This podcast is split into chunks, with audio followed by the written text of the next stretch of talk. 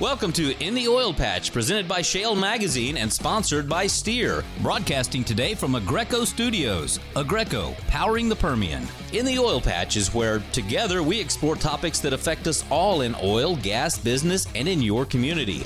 Every week, your host Kym Bolado will visit with the movers and shakers in this fast paced industry. You'll hear from industry experts, elected officials, and many more right here on In the Oil Patch.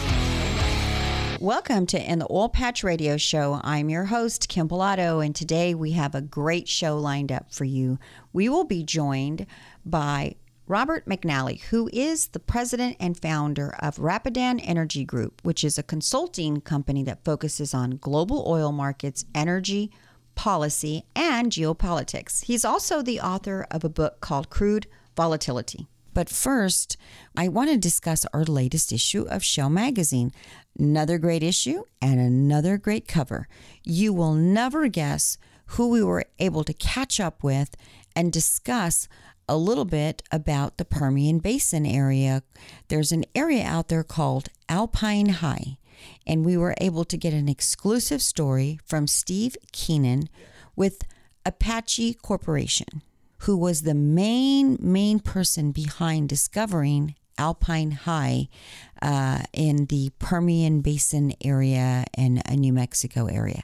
So, if you're interested in in that, this is a story that you don't want to miss. Uh, and if you're interested in reading the latest issue of Shale Magazine, please go to shalemag.com. That's S H A L E M A G dot com to read all about Steve Keenan, the main person behind Alpine High. Switching gears a little bit on you guys, uh, I'm very excited, and I hope that you will join me personally on February 11th in Austin, Texas, beautiful Austin, Texas.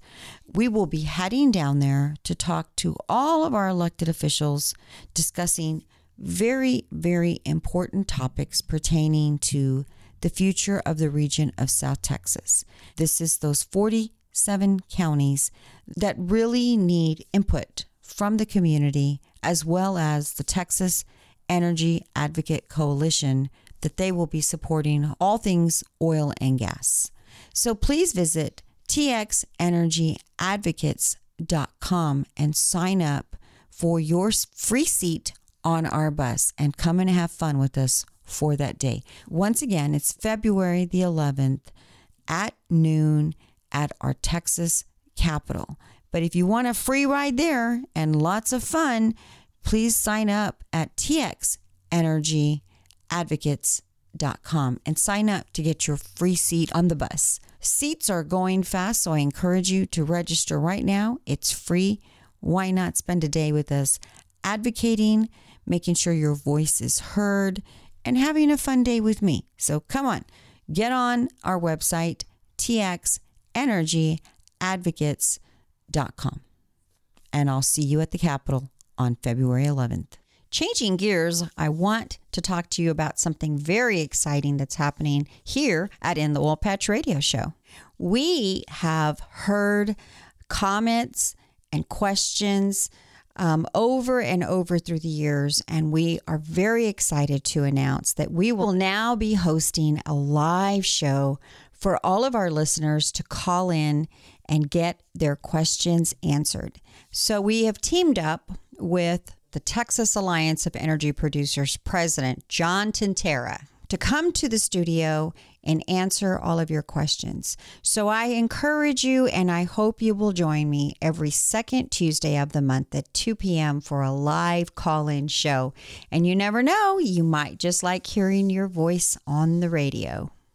Our live call in number is area code 210 526 3656. Again, the live call in number is area code 210 526 3656. Be sure to call in and be a part of the conversation. Once again, that phone number is area code 210 526 3656. And now it's time to bring on the editor of Shale Magazine, David Blackmon. David, welcome to this week's show. Hey, it's another beautiful day in Texas. It sure is. Uh, one thing I wanted to ask you on was your thoughts since we just uh, heard the State of the Union from President Trump and he was discussing energy. What are your thoughts on how he delivered his speech?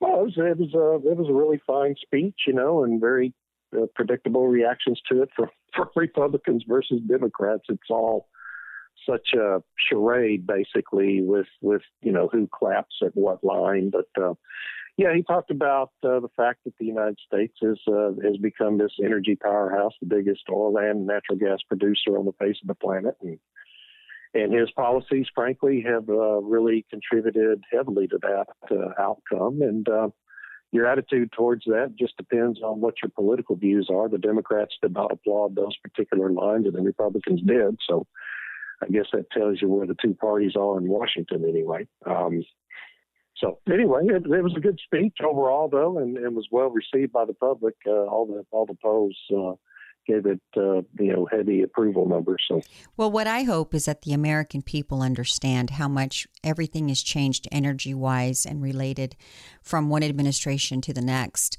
And you know, we do enjoy um, lower utility bills, lower gas prices at the pump. A good, uh, robust economy, and a lot of that is geared because we have a great uh, energy renaissance going on. And um, without that, we would not be where we are. So we, we need to remember that we really, really are energy dependent uh, in our daily lives. You know, we ought to point out for those who missed it in our January, February issue last year, 2018.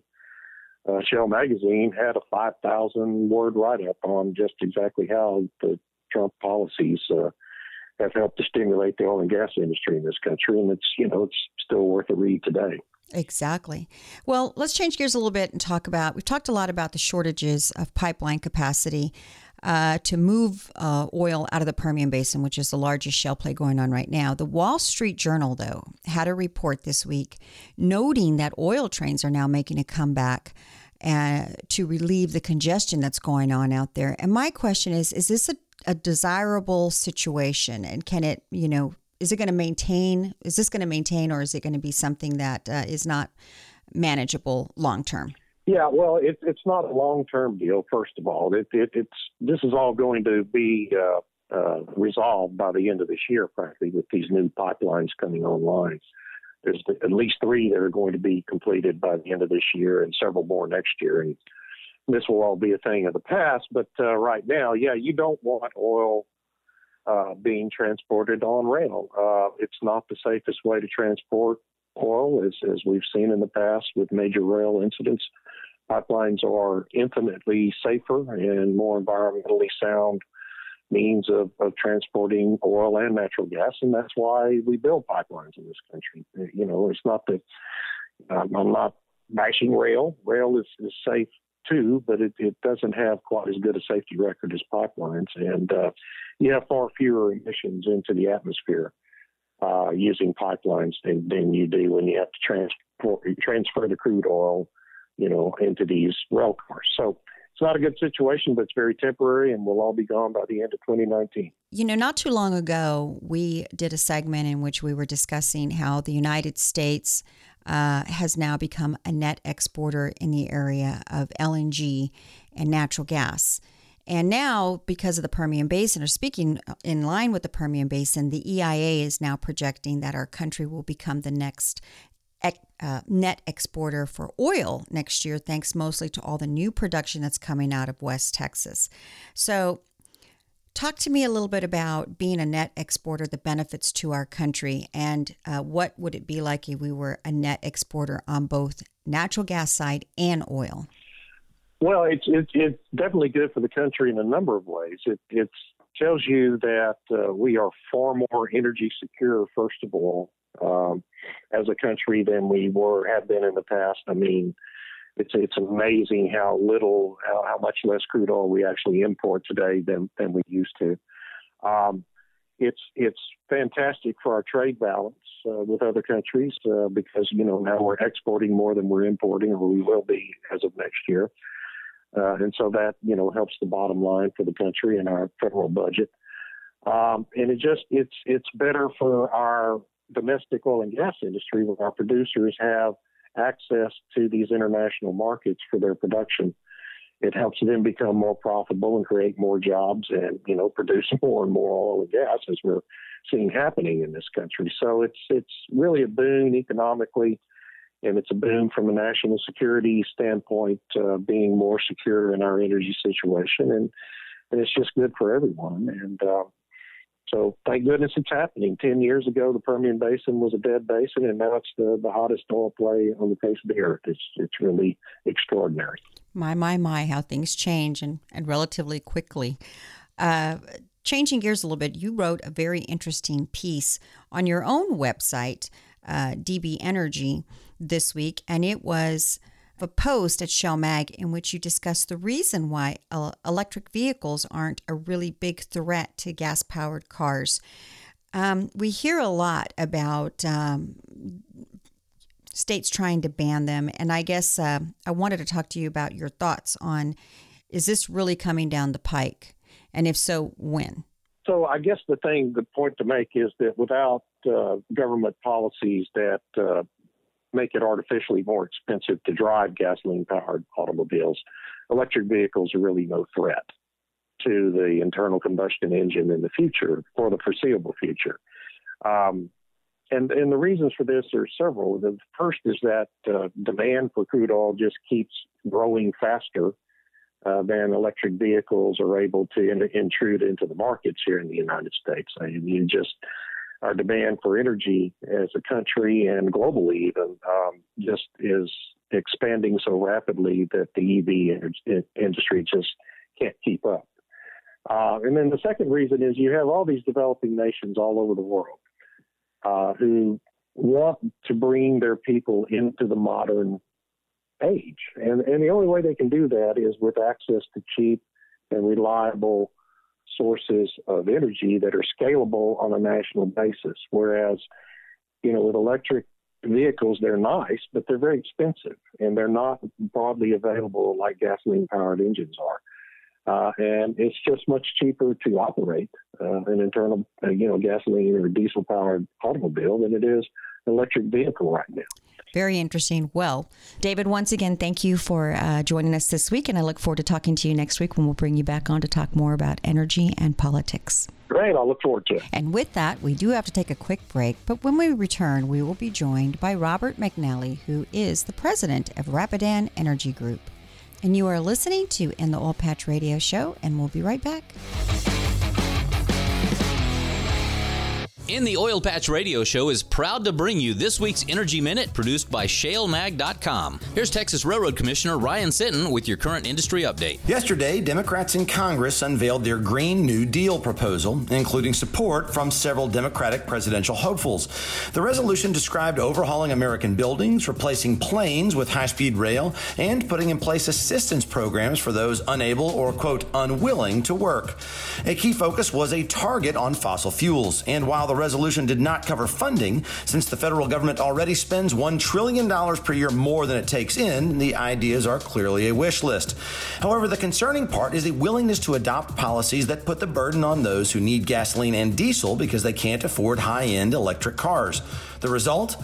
The poorest part of our society pay more for gasoline to subsidize rich people's Teslas. Listen to In the Oil Patch Radio and keep up with the oil and gas industry online at shalemag.com.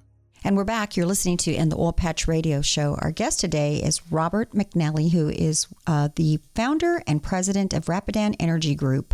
And of course, you are the author of Crude Volatility. Welcome back to the show. Well, it's great to be with you, Kim. Thanks for having me back. Well, um, I wanted to talk uh, to you about getting up to speed on what's happening in your opinion, because there's a lot of moving parts currently right now uh, when we're talking about uh, energy on a global market. And uh, but before we we ran into you, and I was able to sit down with you when uh, you were a speaker at the Deloitte conference some time back, uh, and I was very happy to get a few minutes with you to talk to you about a book that you have written called crude volatility. Uh, very, very interesting stuff in this book. And I'm going to get into it a little bit later on in the show. But I want first, tell me a little bit about yourself so we kind of know uh, some of the history leading up to the book.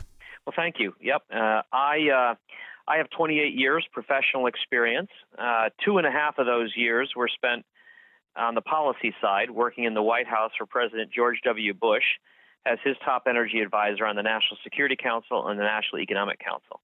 But the rest of my years have been spent in Washington, but from the oil markets, if you will, as either an oil analyst uh, or working for a hedge fund as a strategist and an analyst. And uh, so 10 years ago, I formed Rapidan Energy Group, my own firm, about 15 of us, and uh, and we advise folks on where fundamentals are moving, oil prices, also energy policy and, and geopolitics. So my background has been in the private sector mostly, uh, but always in Washington and sort of one foot in Washington and policy and geopolitics, and in the other foot in the oil markets and the barrel counting and so forth. Well, you know, eh, further on in the show, when we start talking about your book, there uh, have been some uh, really big names that have a credit that you, you know, what you gave them was really uh, what they uh, went off of to uh, make good energy decisions. So I, I want to ask you one thing first and foremost. What do you think is like the biggest concern that energy, big oil companies are facing currently right now in the market? Well, I think the biggest concern and this is a bit ironic uh, since in Washington there's not a lot of love lost for OPEC. But I think one of the biggest concerns is will Saudi Arabia and Russia be able to sort of keep a floor under oil prices? Uh, or are we going to see another bust, a repeat of that big drop down to the $26 barrel level there for a few days in February of 2016?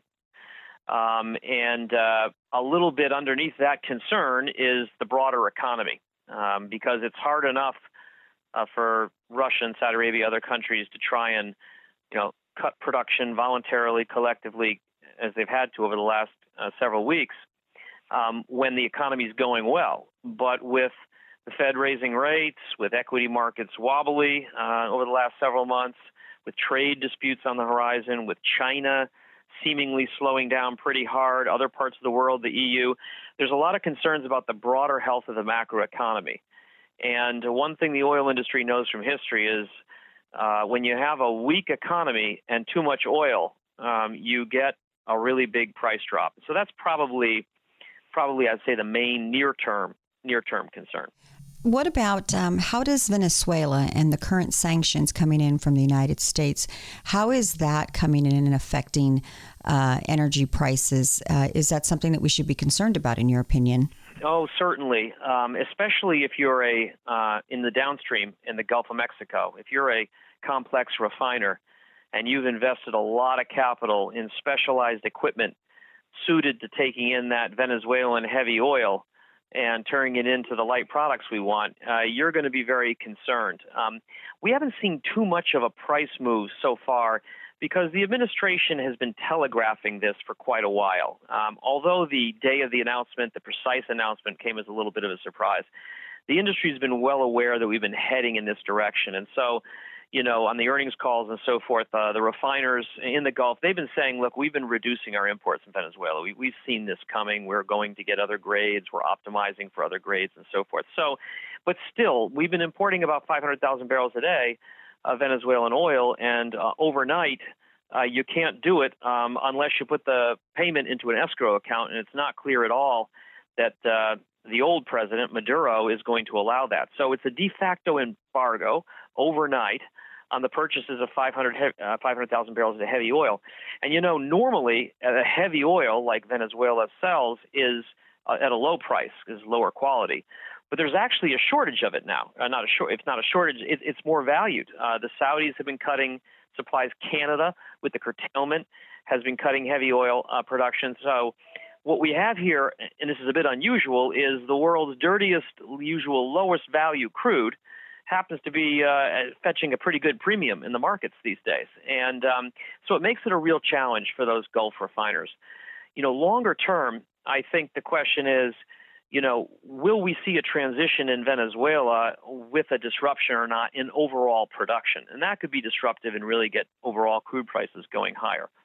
But if um, if the transition that the Trump administration now seems pretty determined and with considerable international support to put through. Uh, if that if that comes about hopefully quickly and with uh, with minimal disruption, you know, it'll take uh, a year or two and more to bring back Venezuelan production, but that's going to be a really good thing, I think, for the global oil industry, especially the links between our Gulf of Mexico and Venezuela. Again, there's a sort of a hand in glove kind of fit there. Uh, not only between the, the, the, heavy crude they export to the, the Gulf refiners, but also the operations of our companies, our service companies in Venezuela, and so forth. So hopefully, uh, longer term, it's um, it's going to be a good news story. But near term, I think the concern is replacing those Venezuelan barrels if you're that refiner. We are having a little bit of a gasoline glut right now, so in a way, and we're not in the summer, so in a way, if you have to do something like this from the consumer's perspective, it's probably the best time to do it. But as we look through the year, it's it's how will that transition come off? Uh, will will there be broader sanctions? Will Venezuela's overall production and exports be cut? You know, that's something that could uh, let's, let's put it this way: make OPEC's job a lot easier of putting a floor under crude prices. Excellent, excellent. Um, interesting. When we return from break, I want to get into uh, the uh, price of oil and, and the recent uh, gain that we've we've uh, seen as of this morning. So, but we do take a quick break. You are listening to In the Oil Patch Radio Show, and we'll be right back. Aggreko has been powering the Permian Basin for over 10 years, supporting Permian producers with temporary power to get their product to market. When utility power is not available, Aggreko is your reliable alternative. Aggreko supports power systems as small as a single 200 kilowatt to as large as a 50 megawatt power plant. So when your utility power is delayed, call on Aggreko to engineer a diesel, natural gas, or battery solution to fit your needs. We have immediate availability right here in the Permian Basin. Call 1 800 Aggreko or online Plan your next meeting or event at Victoria College's Emerging Technology Complex, home to the state of the art Conference and Education Center, conveniently located between Houston and Corpus Christi. The center hosts meetings, educational workshops, and banquets for up to 300 people with the latest in technology amenities and ample parking. Let their professional meeting planners make your next event a success. For more information, go to conferenceinvictoria.com. Once again, that's conferenceinvictoria.com. Shale Oil and Gas Business Magazine is the one stop shop that'll keep you in front of the customers that you need to grow your business. So let's start growing your business in Texas. Email us info at shalemag.com. Again, that's info at shale, S H A L E, mag, M A G.com.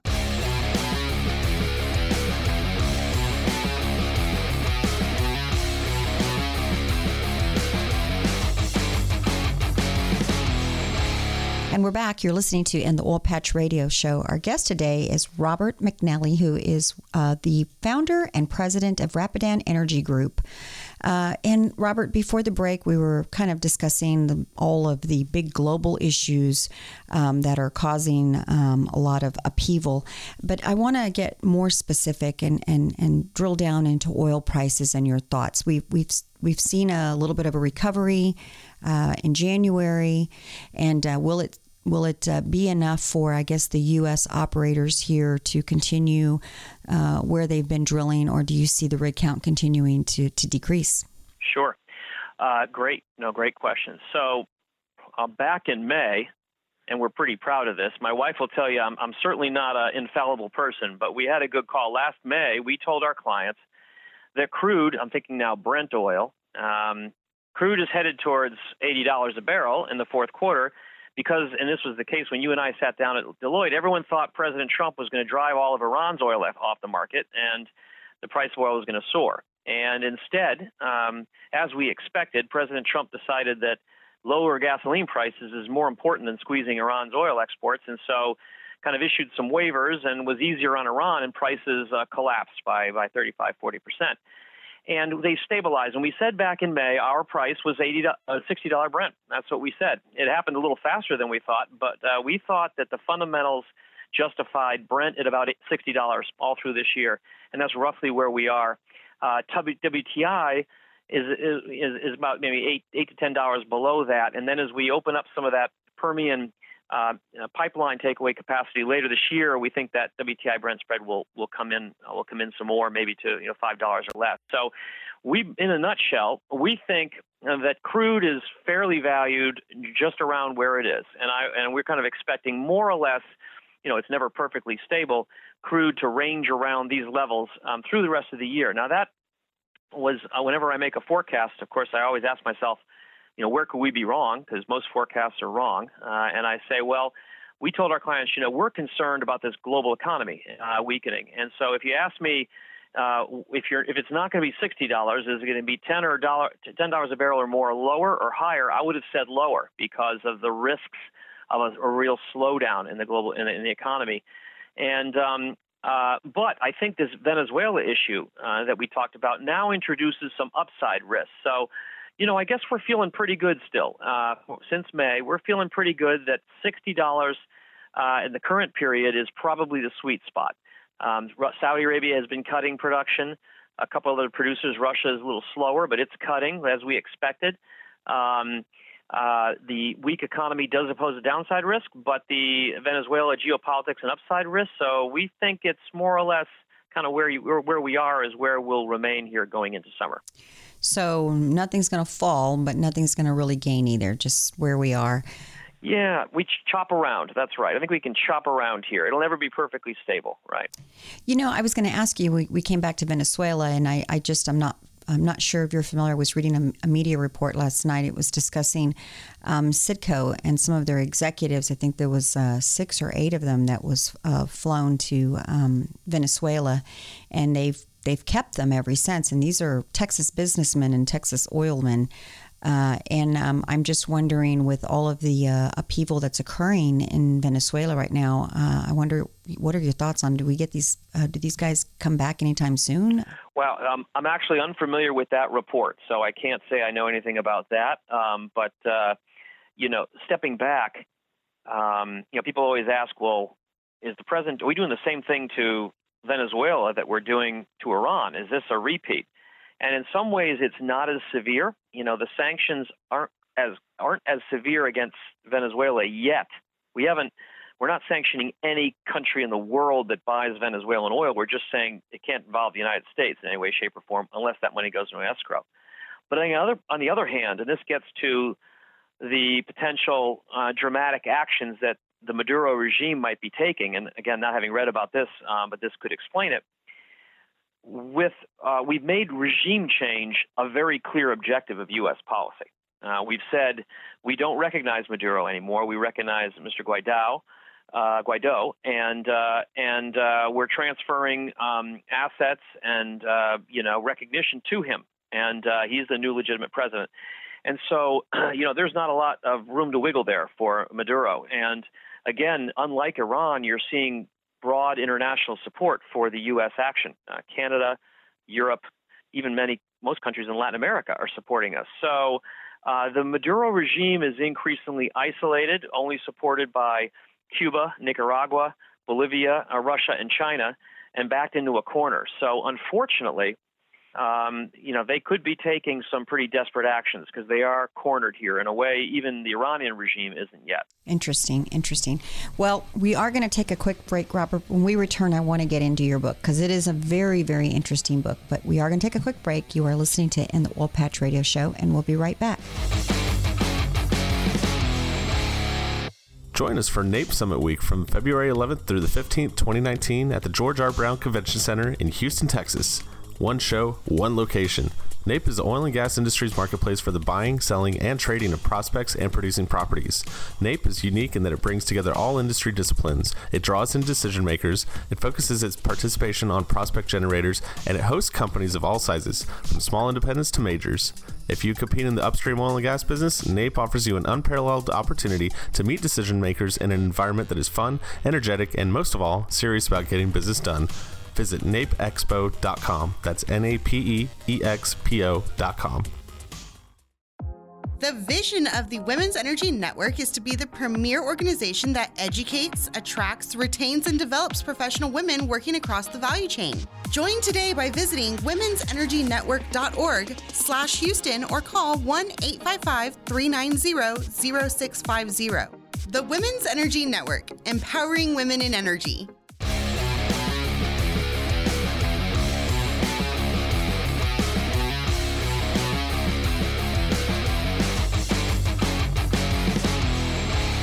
And we're back. You're listening to In the Oil Patch Radio Show. Our guest today is Robert McNally, who is uh, the founder and president of Rapidan Energy Group.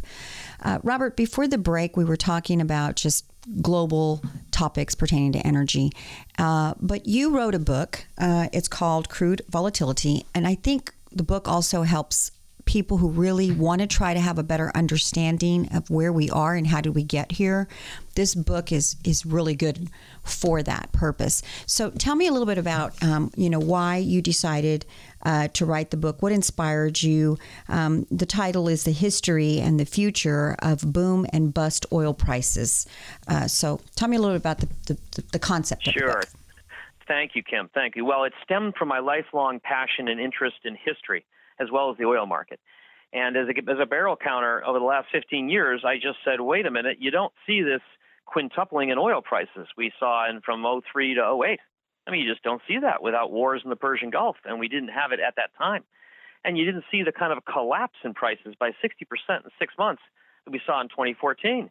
And it said to me, wait a minute, something we're seeing some unusual uh, volatility in oil prices. So I wanted to look back in history and say, have we seen those types of swings before? and answer the question, you know, why is oil naturally prone to these boom bust oil price swings? And then recognizing that since oil is the lifeblood of modern civilization, governments, industry just can't really tolerate that kind of volatility. How in the past has governments and the industry attempted to suppress that volatility, never to eliminate it? And so that led me to the Texas Railroad Commission and uh, and then OPEC. And uh, what I concluded was the reason that we're on this sort of a roller coaster that we really haven't seen in about nine nine decades in terms of wild oil price swings, the size of the swings, up and down, is that we we no longer have an effective swing producer. We don't have that old Texas Railroad Commission, which acted as the swing producer and price stabilizer for 40 years, from 1932 to 1972. And OPEC has also lost its mojo. And so, uh, I, again, I was trying to explain what I was seeing out the window and then where we could be headed in terms of oil prices. And so, the book kind of then poses the big question are we going to have a new swing producer? Um, and uh, we're coming up on the two year anniversary of the book, and I'm going to uh, the Columbia uh, Center on Global Energy Policy at Columbia University next Tuesday. Uh, and we're going to have a panel discussion on this and, and look forward and say, well, maybe this new alliance between Saudi Arabia and Russia that cropped up after the oil price bust of 2016, maybe this group will step in and be the new swing producer. Uh, maybe shale oil, some people think, can be the new swing producer. I'm skeptical of both, um, but you know what? Uh, reasonable people can differ, and we're going to have a robust discussion. But I think it's it's not only the most important question in the oil market going forward, but it's one of the most important questions for the global economy because, again, when the price of oil whips around like it has in the last 10 to 15 years, it destabilizes not just energy investment and consumer decisions, but it destabilizes is much bigger. It's monetary policy, it's defense planning and spending, it's geopolitical stability. It gets to everything. Uh, and so it's a crucial question, and that's my book was sort of trying to explain the present by looking into the past and looking into the economics of the of the oil market. And as you say, I, I try to make it very um, uh, reachable by the generalist uh, here, and I'm, I'm, i appreciate your your your compliments, and I and I hope others will read it and, uh, and welcome the feedback. Well, you know, I mean, it just it makes sense that I I run into people all the time uh, that are outside of oil and gas, and the biggest um, the biggest concern that is always discussed is how hard it is to find information that an outside the oil and gas industry person wants to learn about oil, but they can't because it's too technical, it's too complicated. There's no history to bring them up to speed. Whereas your book really captures most of this and, and, and, and can make someone uh, at least understand uh, oil and oil prices. And, and when you think about how important it is, Robert, that no matter what we do, we must have oil in our lives, no matter what part of the planet you live on. It's that important to all of us. And, uh, and, and I think people get like, I really need to understand more of it and how is this going to affect me? And, and looking at your book and seeing some of the, the people who, um, you know, talked about your book. Daniel uh, Yergin, who is uh, you know, vice president of IHS Markit, a huge, very respected um, company and person. Scott Sheffield, we did the cover of Pioneer Natural Resources a couple of years back. He was the CEO. He also commented on your book, and in my opinion, gave you one of the best compliments ever, which is the whole reason why he accredits Pioneer doing so well was a lot of the recommendations coming straight from you, and that your book and your company uh, is right on point and a, and a great uh, asset uh, to have on your team. Uh, so those are his recommendations. So um, of course I wanted to read the book, and and I want to get into. I don't want to give the whole book away because of course I think it's important to read the entire book. When we come back, I want you to talk a little bit about uh, your chapter number two. It says no Rockefellers, no peace, boom, bust, returns. Uh, and then we move into the oil boom bust cycles. But we do have to take a quick break. You're listening to In the Oil Patch Radio Show, and we'll be right back. Hi, this is Kym Bolado, host of In the Oil Patch Radio Show. Do you have questions on global warming? How about seismicity, air quality, water issues? What's OPEC? What's OPEC Plus? Oil prices and gas prices? You probably have a bunch of questions. Starting every second Saturday of the month at 2 p.m., we will have a live call in show in which John Tintera, the president of Texas Alliance of Energy Producers, will be joining me in studio to answer all your questions. So be sure to take advantage of getting your most important oil and gas questions answered live and join us on the show. The call in live line is 210 526 3656. Again, the call in live number is 210 526 3656. Be sure to call in at 2 p.m. If you want more information how to call in live or the phone number again, be sure to email us at radio at shalemag.com. That's radio at S H A L E M A G.com. Or just go to our Facebook page in the Oil Patch Radio Show. You'll find the information there as well.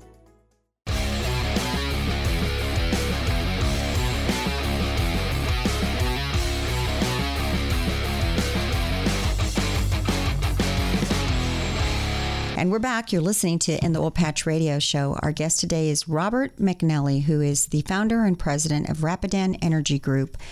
Uh, Robert, before the break, we've had a, a, great show, covered a lot of different topics, and uh, now I really want to get into the meat and potatoes in your book uh, because it's a really important book to read if you want to know about energy. One of your chapters, chapter two, is titled uh, No Rockefeller, No Peace, Boom Bust Returns.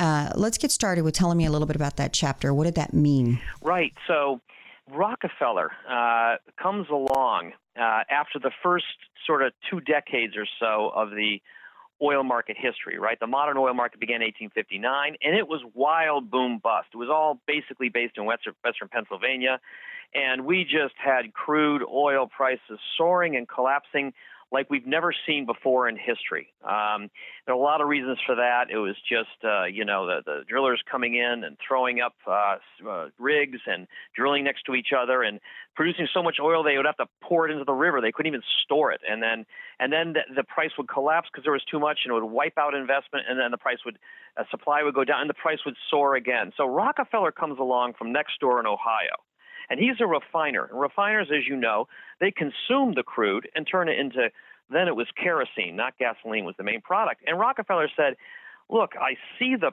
the future of kerosene as an illumination fuel to replace camphene and and whale oil and things, but we can't have this kind of instability in the oil markets. So Rockefeller was the first refiner, if you will, to confront that age-old problem: how do I get a reliable supply of affordably priced feedstock so I can make turn it into products that consumers will use. And he first tried to organize all the drillers into a kind of a little OPEC, and that failed. So then he came back and said, well, instead we'll go to the refiners. There's a smaller number of refiners than there were drillers, and we'll organize them. And he did. And in Cleveland and, and Pennsylvania and New York, he got together and he re, re, kind of you know, using all kinds of methods, uh, he he he he uh, organized the refiners into one group, And then he went to what we would now call the midstream, which back then was railroads and pipelines. It still is. That's how we move crude around, especially from Canada, both ways. So we went to the railroads and say, look, let's let's let's let's work together. Let's have the refiners it, working together with the railroads, and let's impose discipline on those unruly drillers and make them sort of stop overproducing oil, get that price stable, so that we can all uh, sort of build and, and grow our market for kerosene. And he did that. He was successful. And so in the late 1800s and the early 1900s, kerosene prices were stable. And that enabled kerosene to take over as the new illumination fuel. And um, so it was the first instance where he wasn't like OPEC or Texas Railroad Commission because they went into the upstream and just controlled the wells. Mr. Rockefeller was the first great controller of oil markets, the first great st- stabilizer. But he did it by organizing the downstream and working with the midstream. Uh, and he had pretty good results. And uh, but then, as we got into the 1900s, oil was replaced by um, rather uh, kerosene was replaced by electricity and illumination, and uh, we were getting into transportation. But the Supreme Court decided to break up Standard Oil, not because of the price stability he brought. Even Rockefeller's worst critic, uh, Ida Tarbell, uh, wrote a book just vilifying the man. Even she credited him with bringing stability to the kerosene market. She didn't like him because of his, uh, you know, questionable business practices and so forth that were common back then. But even even her his detractors credited Rockefeller with bringing something that became even more important after oil changed from illumination to transportation, and that is price stability. Very and very very important. In um, in chapter five, you're talking about the birth of OPEC. Let's quickly go into that. What's in that chapter? Yeah, so OPEC.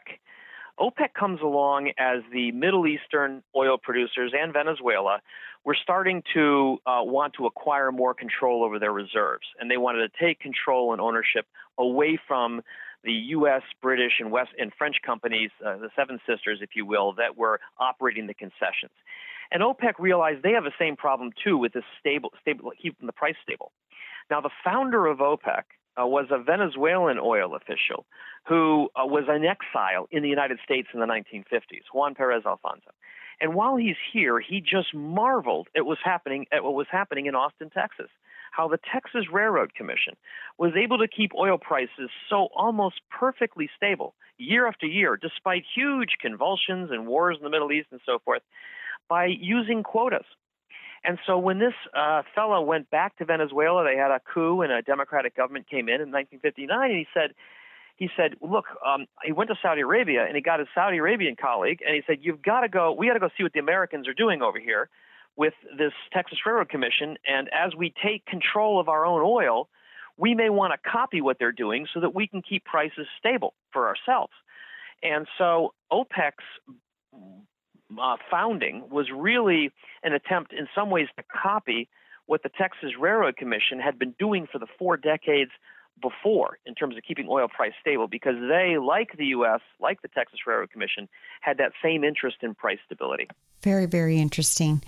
Well, I enjoyed the book. I know that our listeners will enjoy the book. Uh, you don't have to be an expert in oil and gas to pick up this book and read it, but by the time you're done, you'll be a lot more informed on oil and gas and be able to have a great conversation at dinner uh, and probably know more than everybody else sitting at the table. So I encourage everyone to grab the book, uh, Crude Volatility, written by Robert McNally. Robert, thank you so much for being a guest, and we look forward to having you back on the show here in the near future. Kym, thank you so much, and I look forward to coming back. Thanks again, Robert, for being a guest on today's In the Oil Patch Radio Show. And congratulations because you are the topic of today's trivia question. Hey, be the first person to email the correct answer to this trivia question to radio at shalemag.com. Again, that's radio at S H A L E M A G.com. And you will have a chance to win a $75 gift certificate to Fogo de Chao, the amazing Brazilian steakhouse. Today's trivia question is What is the name of the book that Robert McNally wrote? That's going to wrap up another great show. See you next week with more exciting news and insightful interviews. Until then, adios. In the Oil Patch is where together we explore topics that affect us all in oil, gas, business, and in your community. Every week, your host Kym Bolado will visit with the movers and shakers in this fast paced industry. You'll hear from industry experts, elected officials, and many more right here on In the Oil Patch.